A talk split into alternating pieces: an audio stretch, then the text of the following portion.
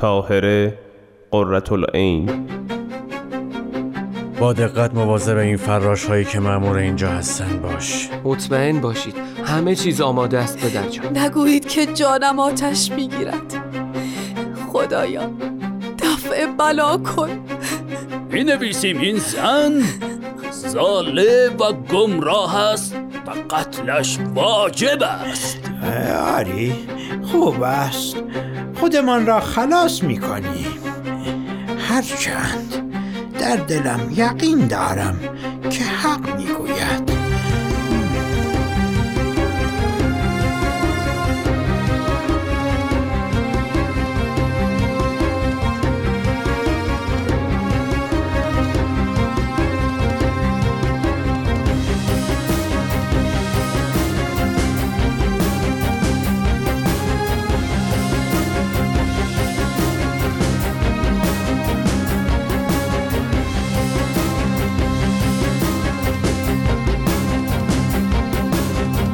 سالی پر وحشت و فرار و کشته شدن بسیاری از جمله گروهی از برجسته ترین اصحاب حضرت باب در تهران و کشور بود.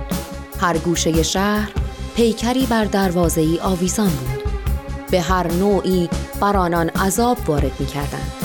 با این حال اصحاب حضرت باب کوه استقامت مظهر عشق و وفا بودند. مادر شاه که حضرت بهاءالله و طاهره را دخیل در تیراندازی به پسرش می‌دانست همچنان قتل آن دو را خواستار بود. سرانجام ناصرالدین شاه با بالا گرفتن این هیجانات تصمیم نهایی را گرفت.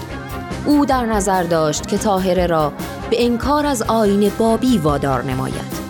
به همین دلیل چند نماینده از جمله دو تن از علمای تراز اول تهران به نام ملا علی کنی و ملا محمد اندرمانی را برای مذاکره به خانه کلانتر فرستاد که تاهره را مجاب نمایند.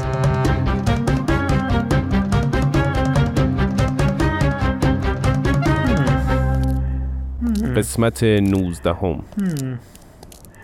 جناب ملا محمد اندرمانی این هفتمین جلسه مذاکره با این زن است چه کنی؟ نمی‌دانم جناب ملا علی کنی. ما هرچه از احادیث و استدلال در آستین داشتیم رو کردیم. چنان استدلال های کوبنده ای تحویل می دهد که بنده احساس ناتوانی می کنم بین خودمان باشد. بنده هم همین حس را دارم. بسیار فاضل نادری است. تا کنون چنین ادله هایی را نشنیده بودم. ادله هایش غیر قابل انکار است. من هم اعتراف می کنم اکنون در مقابل این زن عاجز ماندم. چنان با شجاعت به رد اتهامات وارده بر حضرت بابشان و توجیه تعالیم ایشان می پردازد که من محکوم و مغلوب شدم. چاره ای نیست. باید نزد ناصرالدین شاه برویم. برای ما به یقین طریقه او بطلان است. همین کار را می کنیم می نویسیم این زن زاله و گمراه است و قتلش واجب است. آری خوب است. خودمان را خلاص می کنیم هرچند در دلم یقین دارم که حق می‌گوید. در دلت نگه دار که سرمان به باد می رود زود باش برویم. زود باش برویم تا کارش را سریعا بسازیم. آری. آری برویم برویم.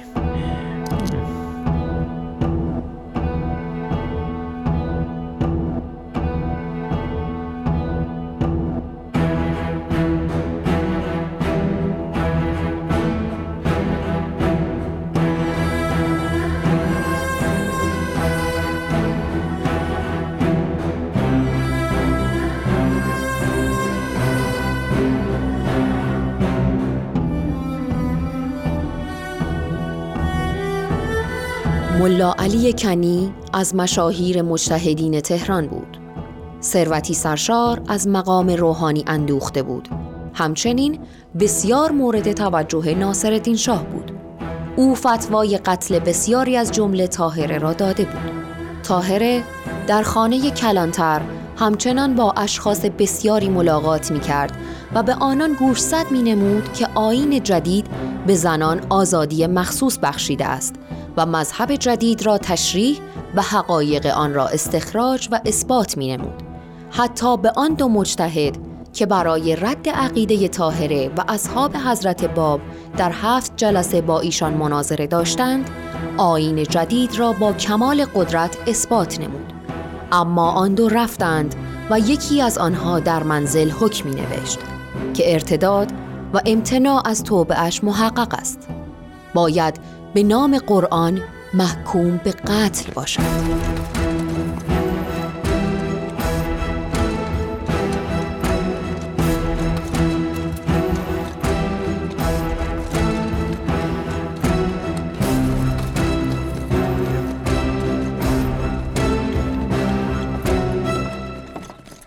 سکینه خانم چه شده؟ خیر باشد. خانم جان می‌دانید که خوابم سبک است.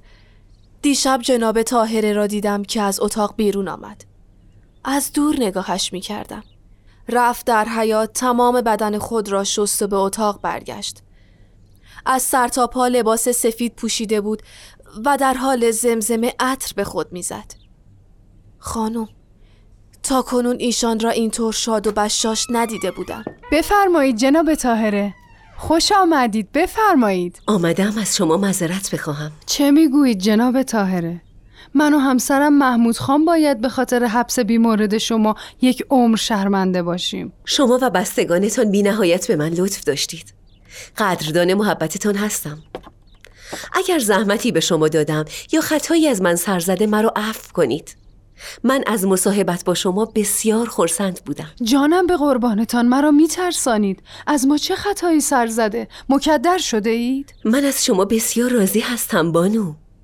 در این ایام به دوستانم بسیار کمک کردید و ملاقات ها را فراهم نمودید. خواستم سپاس خود را به عرضتان برسانم. از همه کسانی که در این مدت به من محبت را تمام کرده اند ممنون هستم. سکین خانم. شما هم بسیار به من محبت داشتی. خانم جان شما لطفا همراه من بیایید. چند سفارش دارم. به روی چشم خانم جان.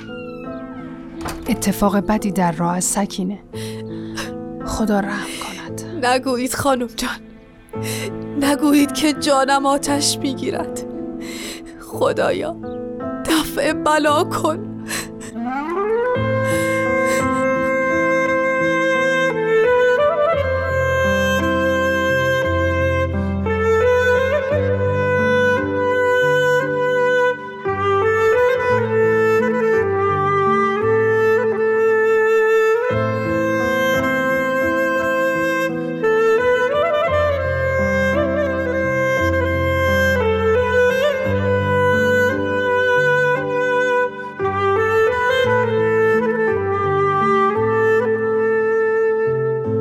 تاهره گویا می‌دانست چه چیزی در انتظار اوست.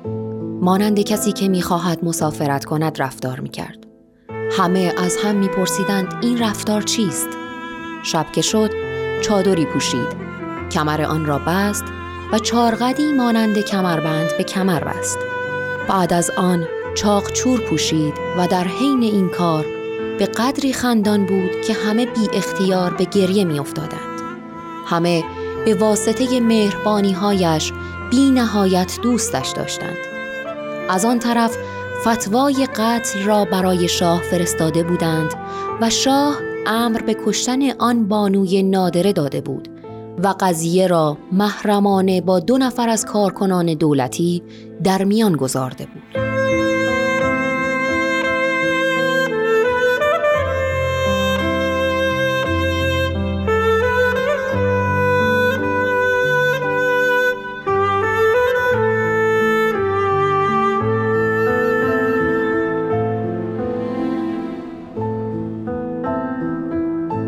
چه امری داشتید پدر جان؟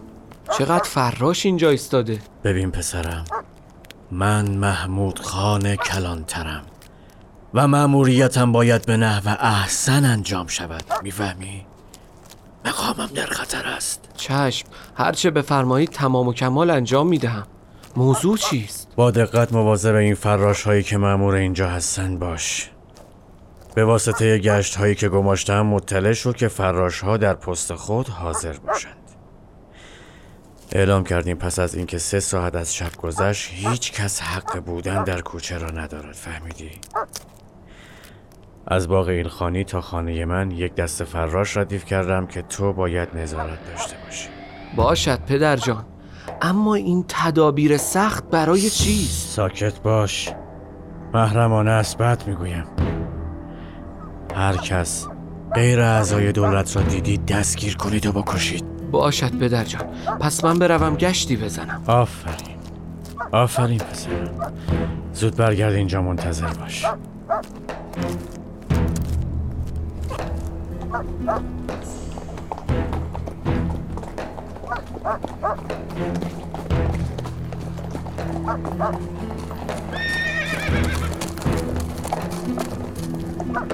یک ساعت از اجرای مأموریت محمود خان کلانتر برای تدابیر لازم در مسیر گذشته بود که در ورودی خانه کلانتر به صدا درآمد. بروید در را باز کنید. مرا می‌خواهند. چشم خانم جان.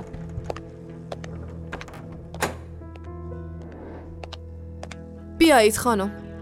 محمود خان شما را می‌خواهند. آری می‌دانم. خوب می‌دانم به کجا مرا خواهند برد. می‌دانم نسبت به من چه خواهند کرد. بفرمایید خانم. من آمدم اما خوب فکر کنید. روزی هم خواهد آمد که اربابت تو را نیز خواهد کشت محمود خان. راه بیافتید همینجا منتظر باشید. ببینم تمام احتیاطات را به جا آوردی یا نه؟ مطمئن باشید. همه چیز آماده است پدر جان. بیا. این پاکت مر کرده را بگیر. این زن را باید به باغ الخانی ببری و به عزیز خان سردار بدهی و رسید بگیری. مراقب باش. چشم پدر بفرمایید جناب طاهره سوار اسب شوید این شنل را هم روی سر خود بیاندازید.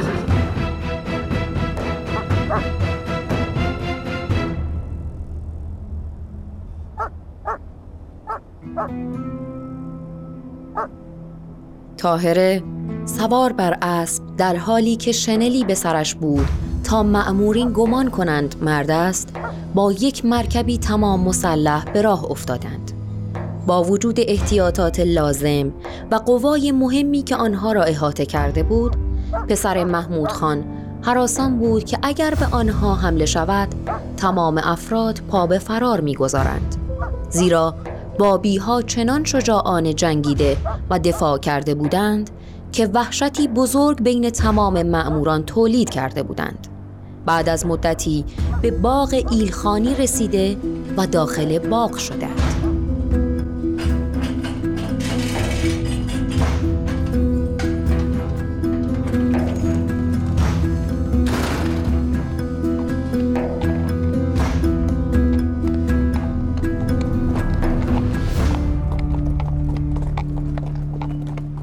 جناب طاهره رسیدیم. اینجا باید پیاده شوید. بفرمایید در آن اتاق بعد از دالان. می‌دانم. نگهبان اینجا باش تا من برگردم. سردار عزیز خان کجا هستند؟ طبقه اول امارت منتظر شما هستند. بسیار خوب. معلوم نیست با این بانو چه می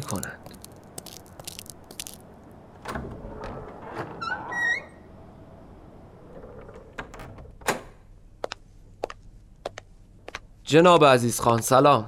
بفرمایید این نامه برای شماست.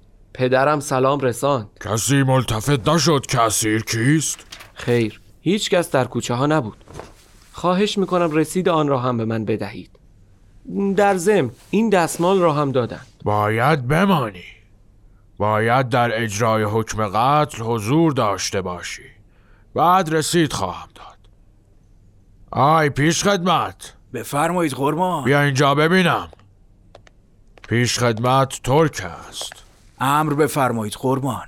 مدت زیادی است که تو در خدمت من هستی و من آنطور که باید به تو توجهی نکردم. نه قربان این چه حرفی است؟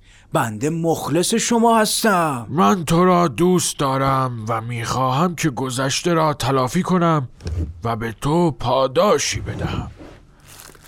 اجالتا. بیا این بیست اشرفی مال تو. هر طور دلت می‌خواهد خرج کن. به زودی یک شغل خوب برای تو تدارک خواهم دید. فعلا این دستمال ابریشمی را بگیر و با این افسر برو پایین. او تو را به اتاقی خواهد برد که یک زن کافر در آنجاست که مؤمنین اسلام را از دین خدا برمیگرداند. با این دستمال او را خفه کن. این خدمت بزرگی است که به خدا می‌کنی. من هم به تو پاداش خوبی خواهم داد. بروید. به روی چشم قربان.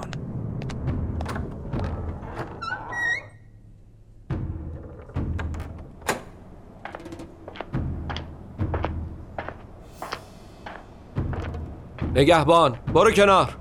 چشم بفرمایید. او که به سجده افتاده و دعا می‌خواند. تو کار خودت را انجام بده.